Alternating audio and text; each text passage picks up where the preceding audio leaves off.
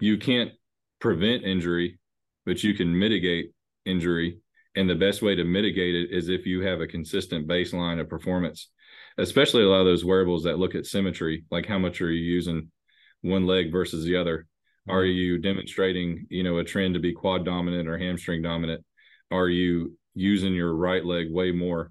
Uh, those types of pieces of information are red flags for a strength coach or an athletic trainer to maybe come back and and tweak the protocol for that particular uh, student athlete or, or player. So I think again, most of them would come back and say, thanks to consistent data, I've made, I can confirm I've made good decisions about the training that aligns with the competition, and I've also identified potential risk of injury before it occurred, and I took the necessary steps to either prevent the injury or the injury wasn't as severe had it happened.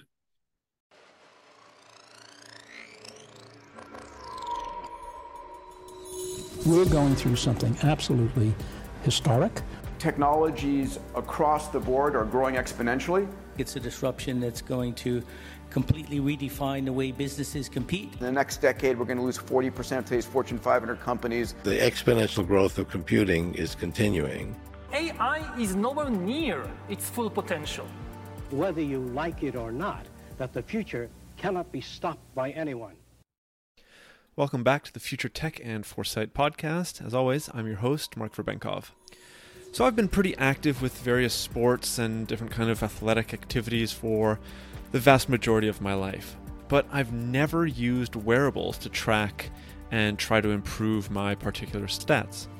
But I have spoken at great length with friends in the past who have, and since then I've been quite curious about how wearables and technology in general are and will impact professional performance, but also the performance of the general amateur person who's working out.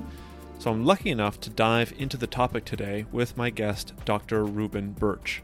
So we discuss the current landscape of wearables and spotlight a significant 2019 study that engaged over 100 trainers. So, through Dr. Burch's insights, we explore the data that these devices capture and their impact on athletic performance.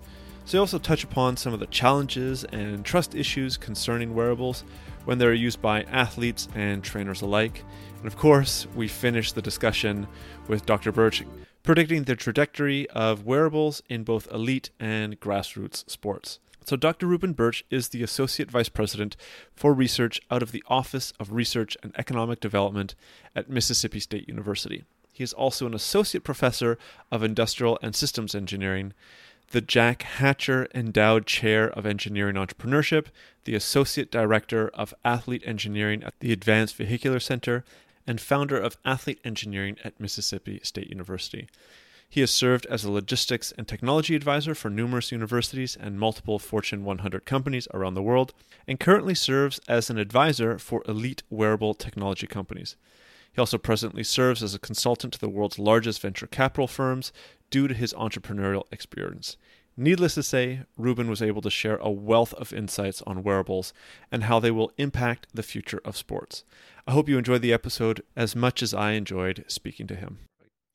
Well, hi there, Reuben. Thanks a lot for coming onto the podcast today to talk about wearable technologies and how it's impacting sports. Uh, as I mentioned before, this is something I haven't covered on the podcast, so I'm pretty excited to hear what you have to say and learn a little bit more about this uh, really interesting technology and uh, the industry that it's involved in. Yeah, thanks for having me, Mark. Really looking forward to it. I definitely like some wearables, and my team does too. So hopefully cool. we can drop some knowledge on that topic. Cool, cool. Um, well, I so personally, I've never used uh, one of these wearables. Uh, I've done many treks, for instance, and I've had people that have used them, and so there's been constant um, discussions about like the benefits, the kind of data that can be generated from it, and kind of the insights that can be um, uh, derived from it. But um, maybe where we can start is what initially got you interested in uh, wearables. I mean, I, I, know that you're involved in sports quite a bit, but uh, how did you initially come across wearables and get interested in that? So it, it, was definitely a different approach than I think what most people would would think. So I, have been on the faculty or on the academic side since 2016, but before that, I was the engineering principal at, at FedEx Express, and my job was to help design the uh, the future of ruggedized handheld devices for like mm-hmm. couriers. So I started at FedEx probably in 20, 2010, 2011. And one of my first projects was we just rolled out the new courier device in 2012, and I got tasked with figuring out what comes next mm. in five to seven years. Mm. And so it started with a ruggedized handheld device development, and then I was tasked with what what would come next after that. And so at that point, we were kind of looking at different human factors models. You know, the Air Force essentially invented human factors, and there was a guy named Boff back in 2006, and he kind of predicted the different human factor evolutions of how humans interact with technology. Mm. And phase three of human factors was kind of described as uh, the lines are going to be blurred on where the human ends and the technology begins. And so that's essentially a, a wearable description. And so we started looking at, uh, you know, if 20, it was at 2012. So 2018, 2019 is when the new version of the handheld come out. Well, what, what is, uh, what does 2025 look mm, like? Mm. Uh, and so wearables were, were, uh, kind of an interesting target. So wearables were already on on our mind, on on my mind, in terms of uh, work performing based wearables, right? So ring scanners, uh, you know, augmented reality, the the Google Glass had just come around and was right was pretty popular. So using wearables to do the work were on on our mind. And then when I transitioned over to the academic side, looking around, there weren't really that many uh, like research centers or uh, heavy uh, wearable research focused groups in academia at the time, especially ones where the athletic side of campus was heavily involved. So kind of transitioned away from the work performing to the work performance mm. wearables. Mm. And uh, at that point, when I came in 2016, almost every Power Five institution was already using wearables in, in some way, largely with the football team that had the bigger budgets and then of course spreading out to you know basketball baseball uh, olympic sports and things like that so there was already a wearable presence by the sports team mm-hmm. at mississippi state but there wasn't much collaboration going on between the academic side and the athletic side and it, it seemed like the the wearable the wearable piece was a nice way to connect both parts of a campus that don't always interact so I, I think i got interested on the industrial athlete side and then that was able to carry over into what I wanted my research focus to be as a faculty member here at Mississippi State. Right, right. Okay, okay, clear. Um, well, I mean the the uh, the way that I found you and and reached out was from this 2019 study where you uh, you interviewed I think it was 113 uh, strength and conditioning coaches uh, across the U.S. Um, but I guess by then, um, I mean, it was only a couple of years ago, you were saying that the state, like kind of the uh, ubiquitous nature of wearables was already out there. So there must have been, you know, already a ton of data or uh, previous research that had been, or maybe a little bit of previous research that had shown that, you know, wearables are obviously beneficial um, if so many organizations out there had already used them, right? That's right. There, there was research in the sense that some sports teams – you know, historically, the Ohio State University and Cincinnati have had pretty good partnerships between athletics and and academics uh, tied to like their medical school. Mm. And uh, you know, you think like uh, concussion studies and you know, so other you know wearable quote unquote wearable uh, device technology had kind of been researched there. So they were a good uh, baseline for how to create that relationship. But in terms of like true studies where a lot of data had been collected off wearables and turned into peer reviewed research publications. There wasn't a huge amount. Mm. Certainly back in 2016, there were lab studies, there were studies done with wearables, but were kind of done in a vacuum where many of the variables were controlled. Uh, not not so much just m- multiple seasons worth of data. So it was is fairly fairly limited. They they were being used by the sports teams not for research, but to aid yeah. Uh, the the strength coach in decision making. Uh, also, wearables. What we learned through the process of doing that that research was, you know, it helps in uh, recruiting. And, and, so, if you are a Power Five team and you don't use any wearables, well, uh, it could be perceived that you're behind the times because you're not using them, and all your your competitors are. So mm. that was kind of one of the trends we, we'd seen. But before when we were prepping to do this study, uh, there's a really good friend of mine, uh, Coach Dave Bullwinkle. He is the, one of the scouts for the Chicago Bulls. he was a head coach for I think about three different teams on on the West Coast when when he was still a coach. So that that's a whole nother podcast right there mm-hmm. on how uh, Coach Bullwinkle and I met. But I'd already known him for a few years before I moved down here, and so he'd put me in contact not only with you know Coach Allen and the strength coaches here at Mississippi State, but also a lot of strength coaches around the country. Mm. Uh, just based on being a scout and and uh, one of the main people he would interview uh, about a future potential player are the strength coaches to really understand work ethic. And so he connected me with about 20 strength coaches around the country, mostly basketball, and we started having some discussions on.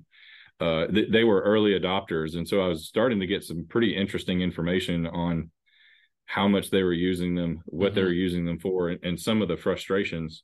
Yeah. So to to explain how we got to that study, we had submitted a uh, a research grant to NSF. There's a the National Science Foundation. There's a program called TIP. Now I forget what TIP is the acronym for, but inside of that is this thing called I-Corps.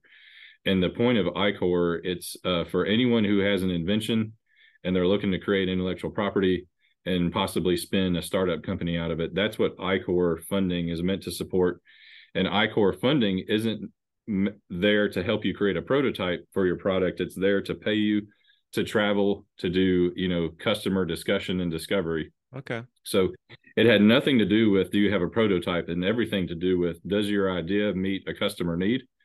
So we we we won the award and it basically paid us to travel uh, me and my team to travel around the country uh, to to do the interview of 113 strength and conditioning coaches, and and I'd already done one round of interviews of about 25 to 30. My team and I had, mm. and so we were aware of some of the the limitations. So this allowed us to go across the country and really dig in deep on w- what were what were the true feelings of wearable yeah. tech, and and not just wearable, uh, you know, kind of athletic training, uh, you know, strength and conditioning in general uh, their perception toward technologies, but got a lot of feedback on how people really felt about wearables.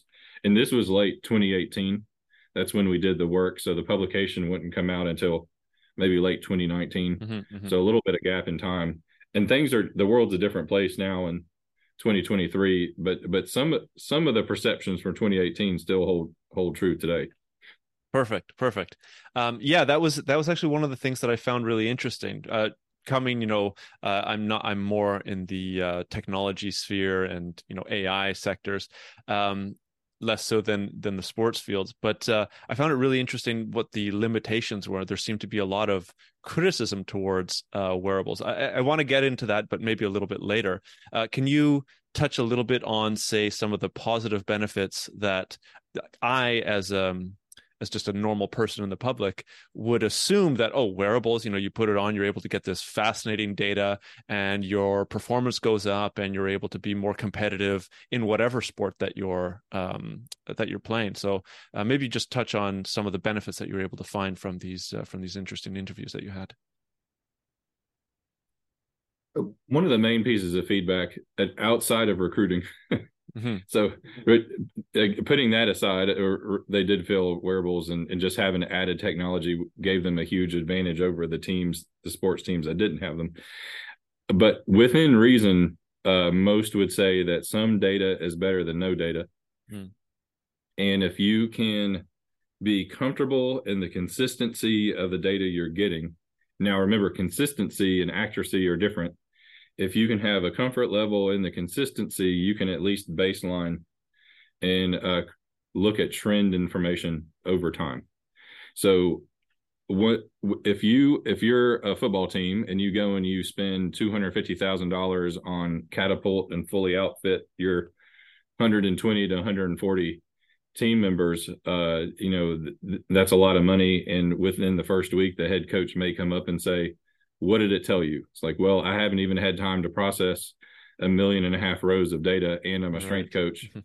uh, you know, you need to hire a data scientist or sports scientist, but the the uh, the value of the data isn't always in the first season. It's when it the trend information that you can then take up and use for your your regiment planning for the next season or if you have if you're fortunate enough to keep the same student athlete at the school for multiple years yeah. their personal trending information on how are they performing and growing or worst case there's an injury i have a baseline of what you look like prior to the injury which means i need to rehab you so that you look like you did at least before mm-hmm. right so so those are all very positive things and those are things that would be hard to capture without data so uh trend information uh trust in consistency of, of data collection Right.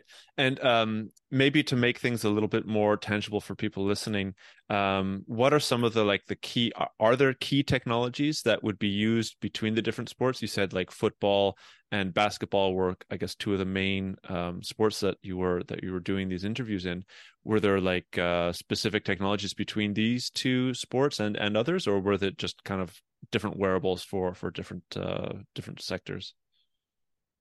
a, lot of the wearables that are common between them are the ones that put uh, like in a you know an IMU like an accelerometer or magnetometer or you know gyroscope those types of things so that you can look at basic things like how much did you move like literally distance traveled mm, mm. Uh, what was the speed in which you traveled so acceleration deceleration uh, a lot of the ones for football have gps locator tracker uh, and so that you can look at how everyone moved and collaboration with each other. So team based movement. Uh, you know, similar concept for basketball. You know, how how much did you move? How quickly did you move? You know, tr- tracking it indoors versus versus outdoors. You know, there's a common metric called called player load. Uh, you know, and people sit on different sides of the fence on you know these load terms, but load is a fairly generic term used to represent how much work did you do? And then being able to assess the amount of work you did versus the the success of the output. So that's that's pretty common. You may have um like say baseball and softball obviously use wearables a lot. You you have a lot of biomechanical movement uh, like being able to understand more about the form you know swing speed pitch speed uh you know tracking how much you're pitching obviously that's pretty important you know can you can you pick up on changes in your in your pitch speed and and know to pull someone a little bit faster than maybe you would have based on naked eye.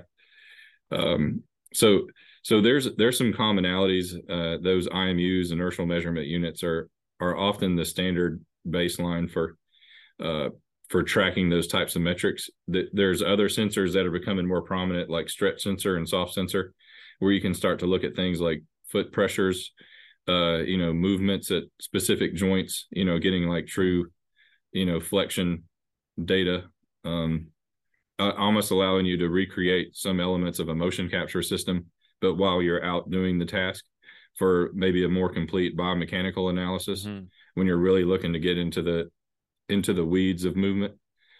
So um that those have all really taken off. And I, I, would say most of your Power Five collegiate teams, certainly all of your professional sports teams, have some of those and and more. Uh, there was one year, I think we got up to about five different devices with men's basketball. Hmm. That's that's way overkill. That was probably like four devices too many. But we were we had a lot of uh, teams or companies sending us their product, right. so we kept uh, doing analysis of different different stages of that, and we had a, a basketball strength coach who was a great partner who tolerated all of our uh, ideas and was you know re- really nice about letting us letting us try things. But i think those are some some common commonly captured characteristics between some of your main sports especially team sports. Yeah that that's that's fascinating. It's so um, i mean i assume that it would have been quite detailed like the biometrics that you're able to capture would be quite detailed but i think uh, what you described is even more than what i thought um, so how useful was that data, or how useful is this data in general from the from the interviews that you did? Um, was there kind of a competitive advantage that these these teams were able to um, find from from the data that they were able to collect and analyze and and implement? It, yeah, definitely a lot of competitive advantages. Again, a lot of them tying back to the to that recruiting model. Yeah, uh, as you're you know parading parents and future student athletes through and you're like and here's our equipment room just for technology and here's our data scientist and researcher. You know being able to have those elements to be able to speak to a customization of the training protocol that better prepares them for like the professional level that's that has a, a huge advantage. Uh, in in terms of like actual advantage from the data uh, uh, i heard everything from i think there's one comment in the paper there that in an elite track training practitioner who trains olympic people like the first words out of his mouth were they're all fool's gold. Yeah yeah i read that right? so yeah. so you you have you know it's a spectrum. You have that end of the, the spectrum to people who said i i rely on them uh, on wearables as much as my training. Uh less people on that end of the spectrum more mm-hmm. people mm, on the mm. fool's gold end at least at the time i, I think it's kind of evened out a little bit more but the the ones who really were able to use them would say success comes in having consistency in the technology over multiple seasons and training cycles.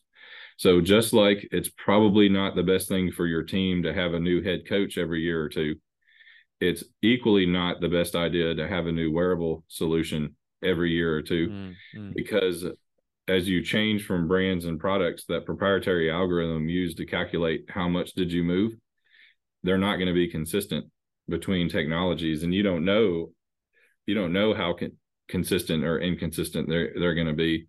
You you may make assumptions that well i'm it's pretty much the same device sitting in the same place capturing the same movement. So it it's got to be pretty comparable right?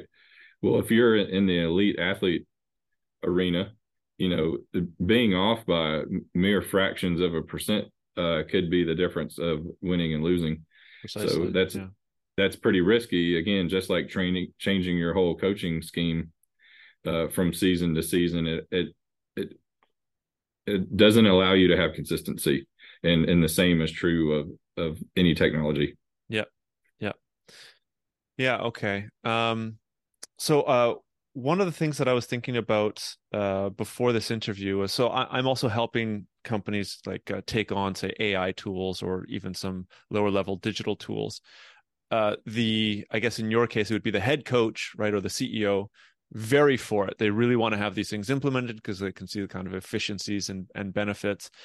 But oftentimes some of the staff members are like, I don't want to use this, or this is just, you know, this is going to complicate my job did you find um, i guess some of the same hesitancy from some of the athletes about oh i have you know five of these things measuring my my biometrics and maybe it's getting in the way of me doing specific movements? Um, i guess it would be some sort of pushback against using some of these things whereas there might be other athletes that are all for it. Uh, was there kind of a 50-50 split or was there a lot more pushback or, or a lot more acceptance with uh, with these kind of cool techs?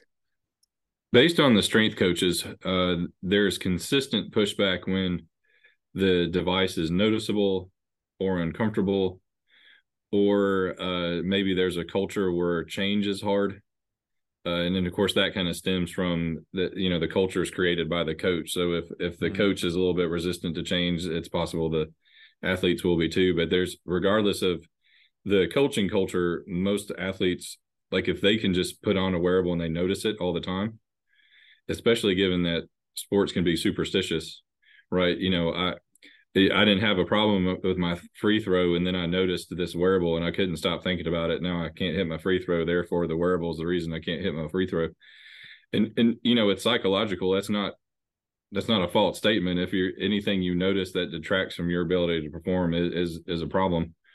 Um, so uh, the the device needed to be you know kind of out of sight, out of mind, hmm. properly integrated in into a uniform, it, and not just that. A lot of people uh, forget about the logistics of distributing the donning and doffing of of wearable devices. You need just like we learned in industry, you have equipment issue room management strategies so, for example, if we're at a large like installation like FedEx or UPS, uh, you know, and you hand out scanner scanners and handheld devices, and you have tens of thousands of people, and they all have to go to a single choke point to check out a device, and and they're standing in line for thirty minutes. So if I pay everybody, I don't know, twenty dollars an hour, and they're standing in line for thirty minutes twice a day for you know 352 working days or whatever of of the year uh you know then add that total up and that's how much you just cost the company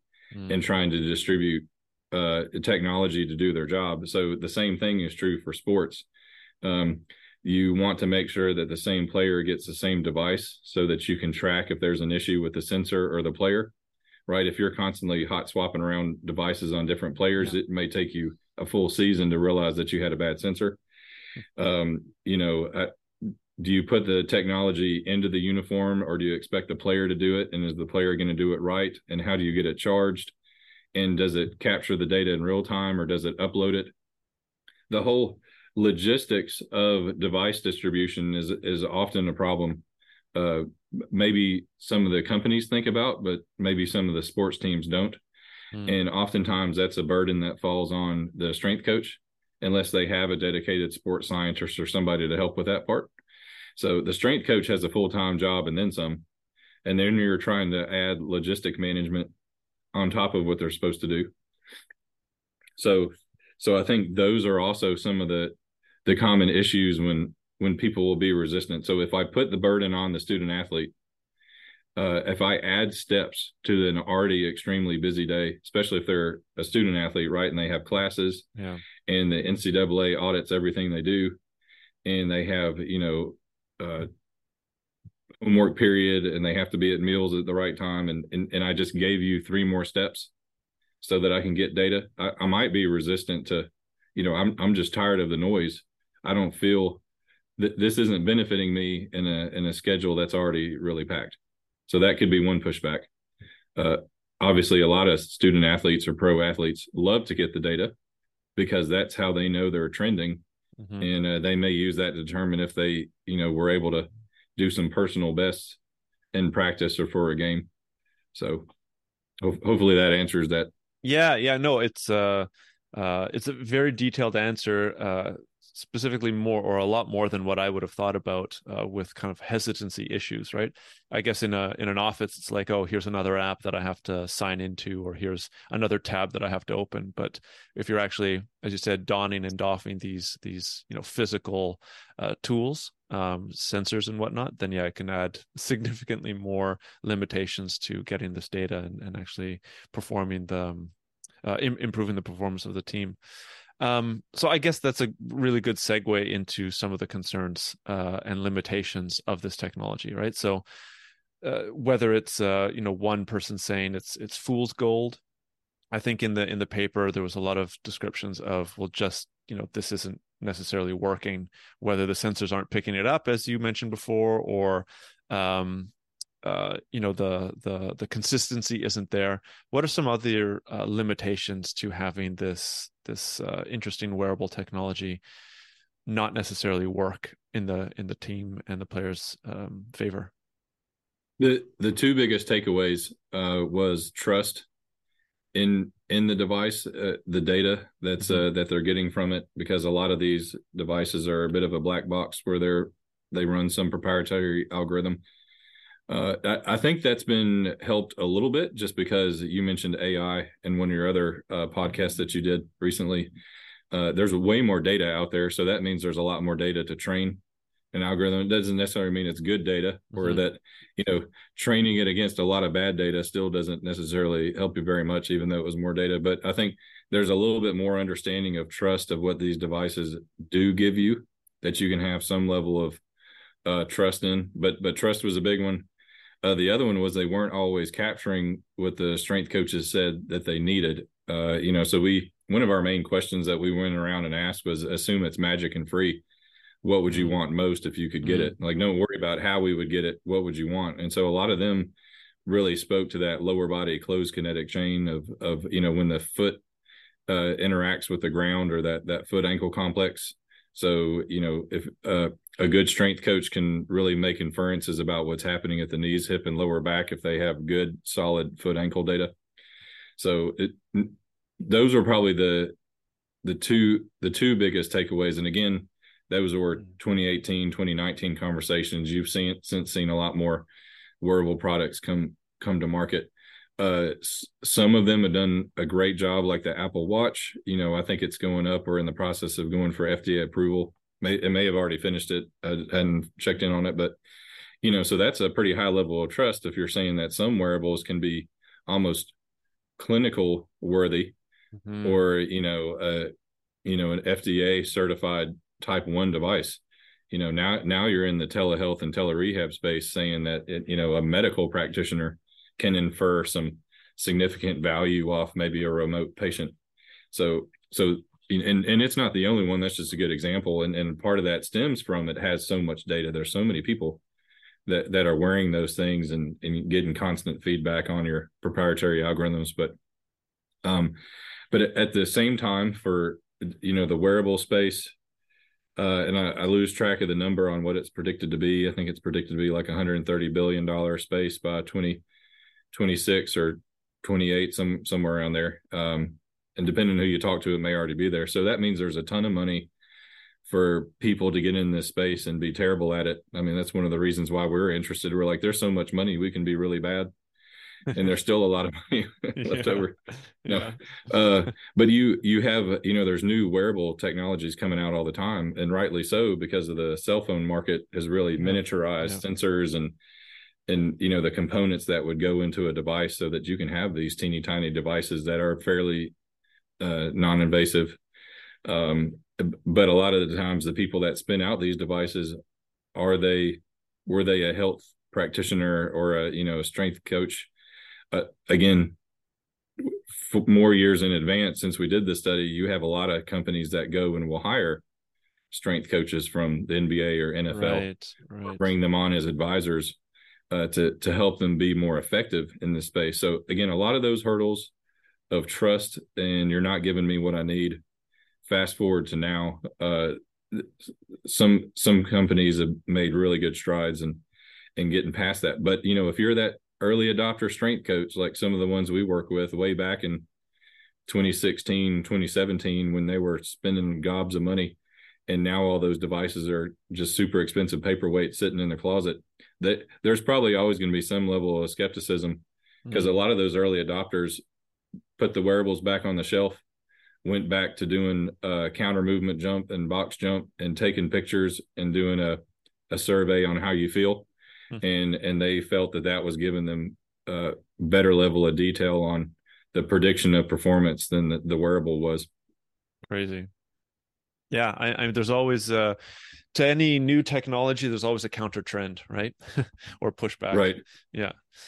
Uh, w- one of the things that I that I forgot to ask when it comes to like um, hesitancy of adoption, um, and it, it's kind of counterintuitive right it's uh, there's such a big fear uh, about surveillance and privacy issues in any kind of technology but with this that's kind of the main thing that you want to be able to to get right you're trying to get as much data about the actual person themselves was there was there any kind of hesitancy from some of the athletes to take these things up because they didn't necessarily want their biometric data you know stored in the cloud somewhere that other other organizations could access or you know just whether you're talking like uh, before the psychological impacts or some sort of uh, you know woo woo ideas of you know taking my my data that I don't want out there. Um, can you talk to that a bit?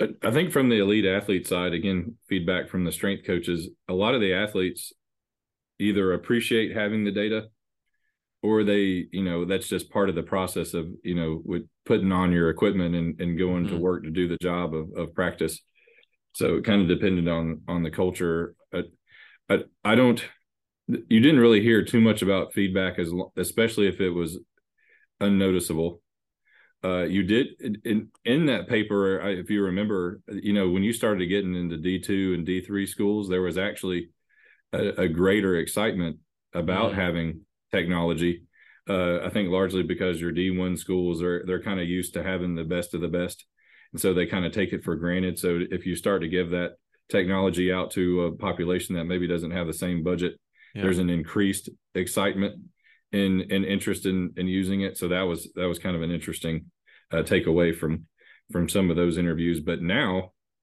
uh, fast forward to now and you've got NIL i think there's an increased awareness of the data less because it's a a privacy issue and more about a profitability issue. You know that this data represents me as a as a student athlete and that could be something that i could potentially sell for an NIL deal to you know a video game. I think that's kind of the the thought process sometimes. Mm when you get to the pro athletes you've got players associations so there there is a concern. You you don't want anyone collecting data on you that could ultimately come back and impact your future contract. So uh, players associations tend to be pretty pretty strict on that and kind of kind of govern what what data is collected. They they ultimately have to agree to w- what's collected. It, each individual player at the pro level can agree or disagree but i think the players associations as a whole may tend to be resistive unless there's common ground between the teams the league and the the players association themselves so sports is not like other industries. You know, security and privacy are less of what drive whether or not mm-hmm. they're going to adopt it. Uh, like you might have an industrial athlete, right? So yeah. um, the I, I, think more people are are hesitant going back to the other things. It, it's it's uncomfortable. I notice it. It's wasting my time. It's more steps. Those tend to be the, the main deterrents. The main deterrents, yeah. Yeah, that makes sense. Um, I I didn't uh, I didn't notice this in the uh, in the study, but maybe you've come across it since. Was have there been any um, teams that have said, well, because we've been using these wearable devices, we've gotten that you know one percent or fraction of one percent boost in understanding uh, that increases the performance. So they actually attribute like a win uh, specifically to the wearables, or is that too fine grained uh, for these teams to to understand? I think they would more collectively say, with consistent data collection, I feel confident in my workout or practice schedule regimen, so that I what I'm doing in practice and in the weight room adds more value based on what I know I'm going to experience in a game.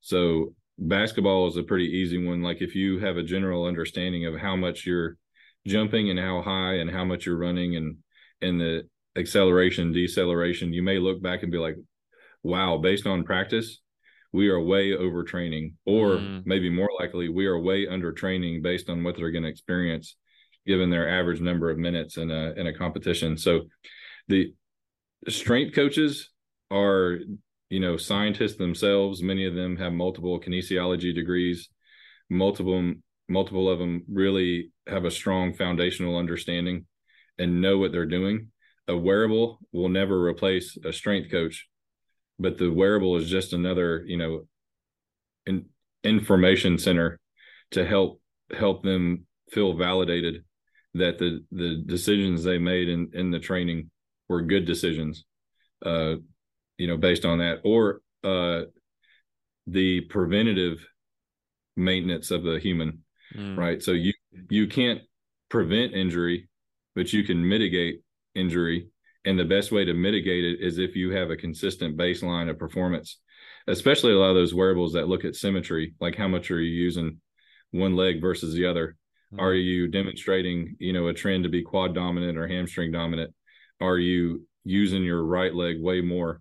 Uh, those types of pieces of information are red flags for a strength coach or an athletic trainer to maybe come back and and tweak the protocol for that particular uh, student athlete or, or player. So I think again, most of them would come back and say, thanks to consistent data, I've made, I can confirm I've made good decisions about the training that aligns with the competition, and I've also identified potential risk of injury before it occurred and I took the necessary steps to either prevent the injury or the injury wasn't as severe had it happened.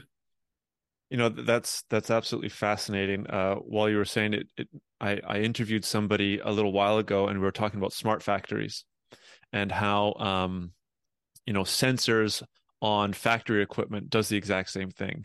It it it mitigates potential breakdown of the equipment because you're able to understand you know how much this whatever this motor is vibrating and if that's going to cause a break in some pipe or something like that. I think it goes right back to what you said at the beginning. There's this merger between man and machine. There's this you know uh, it's harder to tell where the machine starts and the the or the human starts and the the machine stops. Um you know, uh, because this this podcast focuses a lot on the future, maybe we can jump into that as the kind of the final session. Um, you were talking about uh, the miniaturization of sensors uh, facilitating more of these wearables being used by uh, the athletes. This is, of course, a trend uh, that's happening um, with these wearables and with other technology. Do you see wearables becoming more or less ubiquitous as time goes on? Like you, you said, five wearables was a lot for some of these athletes. Do you see in the next five, ten years, maybe 10 wearables will become the norm because they're so small, they're so integrated in the clothing or, you know, shoes or straps that, uh, that athletes are wearing? I think it depends on what you're trying to capture. Uh, in the industrial athlete space, uh, we're doing some work uh, here with manufacturing companies in the state dealing with uh, like heat injury mitigation. Mm. And so you're dealing with a population that has to wear a uniform in the form of like personal protective equipment or PPE. So, so there could the future be uh, smart PPE, and we're looking at key physiological measures to help assess when someone may or may not be at risk of, of heat injury. So I think it depends on the data you have to get and how does that sensor need to be like touching the person or on the person to get the type of information you need. Maybe it's sweat related or you know something like mm, that. Mm. I think I think there's going to be some spaces where you have to have like physical sensor devices uh, to collect the information, but I also think we're going to be moving more into a camera based, and we're already kind of heading that direction of a of like markerless mm. motion capture, um, where you don't put anything on the person. The environment you're competing in is smart enough to pick up all the different nuances of, of your movement. And because people can only move in so many directions you can have a pretty strong biomechanical you know assessment model. So i, I think the I, as sensors get better it gives us a lot of information on the person to the point where you almost may not need the sensor because most people fit within a range Mm. So, uh, so I, I, think markerless is, and, and that's something we're trying to work on now. I, we, we really enjoy working with wearables, but we, we see a future where that, you know, a lot of the, the movement based ones, uh, m- may not be needed anymore. You might be able to get better level accuracy with, with camera systems. The, where a lot of people will tell you where it's going is the digital twin. So you mentioned manufacturing, you know, there's digital twins of, of mm-hmm. equipment mm-hmm. where you can pretty much map out when you're going to need to do maintenance, when you need to retool, when you're going to need to do various things. Uh, they're they're already looking at digital twins of athletes, you know. So I'm going to run a model of you doing this race. How are you going to do? Oh, you did terrible. Maybe you don't compete, right? So uh, I think th- that's that's where a lot of people and a lot of uh, funded research is going into that digital twin of the human athlete. So and that's going to be interesting. Like, do we even need to play anymore? Vegas yeah. just ran a simulation using everybody's digital twin a thousand times, and you have no shot. Like, okay, we'll just we'll go do something else. Yeah. So, it, it, uh, sorry, it, it sounds almost like a Black Mirror ish uh, future when it comes when it comes to sports in this sense. Uh, so, sorry, I cut you off. You were you were going to finish. No, well, I, you make a good point. I think we're a long way from that because yeah. again, your models are only as good as the data you have. So I think before we can ever get to that point, you have to have solutions that give you data that is as accurate as possible for every scenario imaginable. Mm-hmm. So if you think of that, that's going to be awfully hard to do. Uh, so I think wearables will always exist in some form based on the data you need to collect. I think some of the more general ones where you can actually build technology into a facility, I think you'll have more camera based solutions. I mean, you see it with baseball and softball. Like, uh, you know, KinaTrax is really taking the baseball world by storm. Uh, we we work with Southwest Research Institute out of San Antonio. They have a markerless system, and those are getting incorporated into into markered like systems, like with Motion Monitor, another partner we work with. So, um, I, I think there's a lot of evolutions left still with mm-hmm. wearables mm-hmm. and with markerless uh, and the the digital twin will be that future holy grail to help us predict readiness and performance. And in some cases, like cycling right now is getting a lot of attention with the digital twin, it, because the human on the bike is even more limited in the number of movements they're going to do, right? Because you're on a yep. machine that limits yep. what you can do. So, um, so again, uh, it's going to be what do you want to capture and the task you're capturing for. Fascinating. Um, I, I guess uh, along the same thread here, have there been any any um, I guess pushback from athletes or even from some of these coaches? Of course, they're always looking to perform better, get more competitive, and, and beat the opposition. But was there any sense of, you know, we're using too much technology; it's taking the authenticity of the sport out, or is it just just so performance based that it doesn't matter? There's not necessarily some thought along that. There was pushback, but in interesting areas, um, you know, like athletes can really get attuned to the data you're collecting on them, and there is a point where you, you're possibly sharing too much. And I don't mean that to say if an athlete asks for their data, it's their data, so they get to do with it as they choose. But there's a point where maybe you're sharing too much information, like uh, like DEXA scans and you know body fat trackers and you know some other numbers that actually become unhealthy to become obsessed with because you may either start over training okay. or cutting corners so that the data looks better. Uh, you know, athletes are competitive and numbers are also usually used to score how you performed. And you want to do what you can to get the numbers that help you win. Therefore, that competitive mindset can become a detrimental one if if you're too laser focused on what the output numbers say that may or may not have anything to do with how you'd have performed mm-hmm. in hmm. the sport so uh, there's again the athletes own it so if they ask for it i think you're you got to do what's right and share it but i don't know that you need to openly share every single number of every single thing on some dashboard visual that constantly compares everyone because there's there's dangers with that too.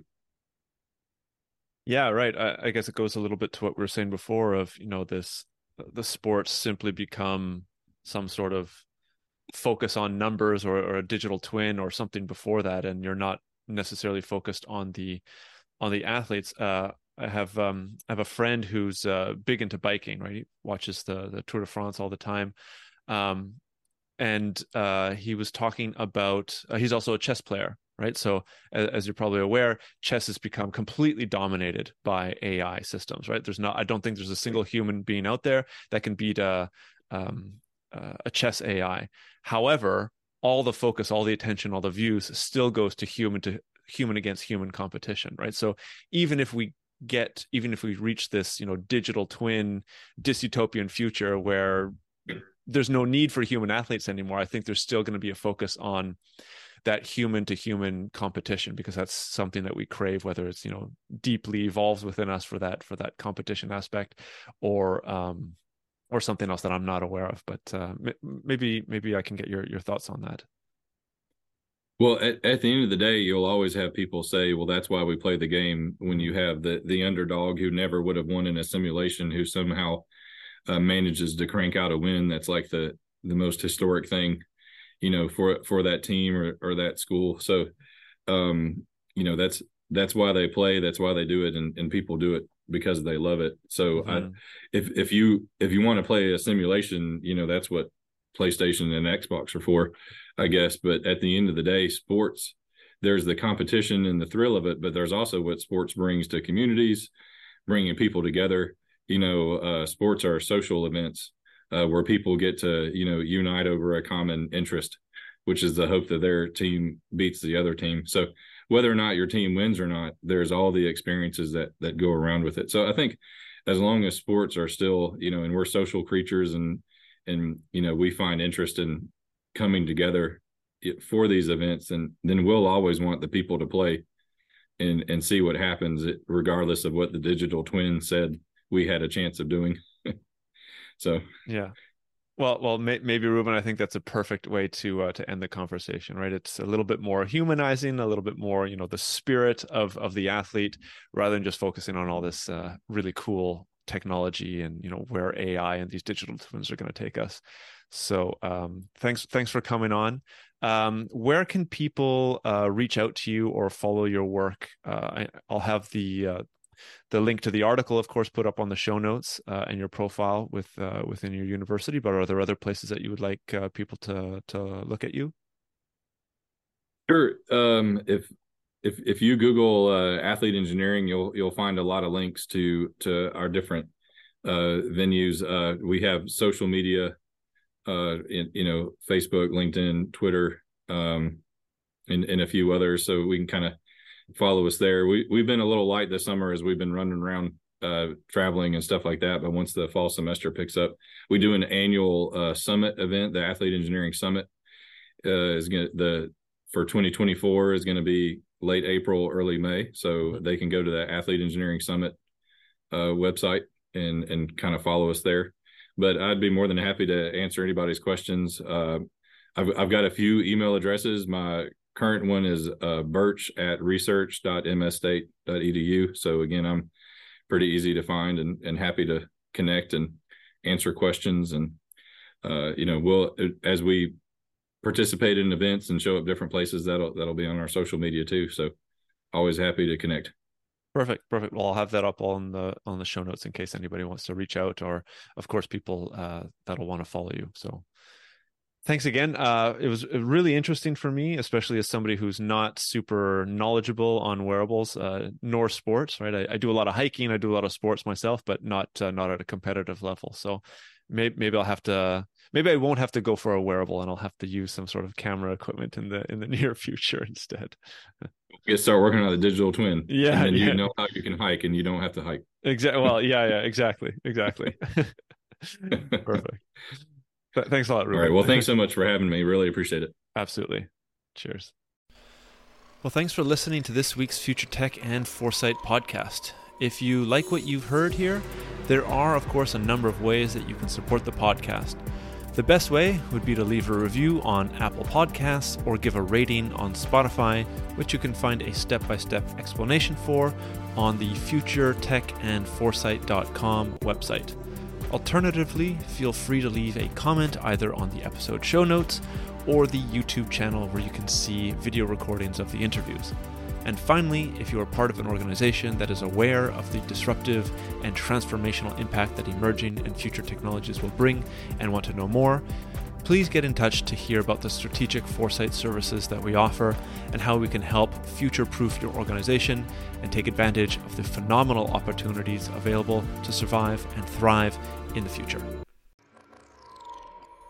A lot of future shocked people and future shocked institutions in our society are simply overwhelmed. Once there is superintelligence, the fate of humanity may depend on what the superintelligence does. Science fact is catching up to science fiction. The first truly intelligent machine will be the last invention that humanity needs to make. The only scarcity that will exist in the future is that which we decide to create ourselves as humans. Within a 10 year design revolution, we can have all humanity living the highest standard living anybody's ever known. Progress is uh, accelerating at an exponential pace, and it's going to reach a point where progress is so fast it's going to be a singularity. We are probably one of the last generations of Homo sapiens. Every single headline points to the birth pangs of a Type 1 civilization.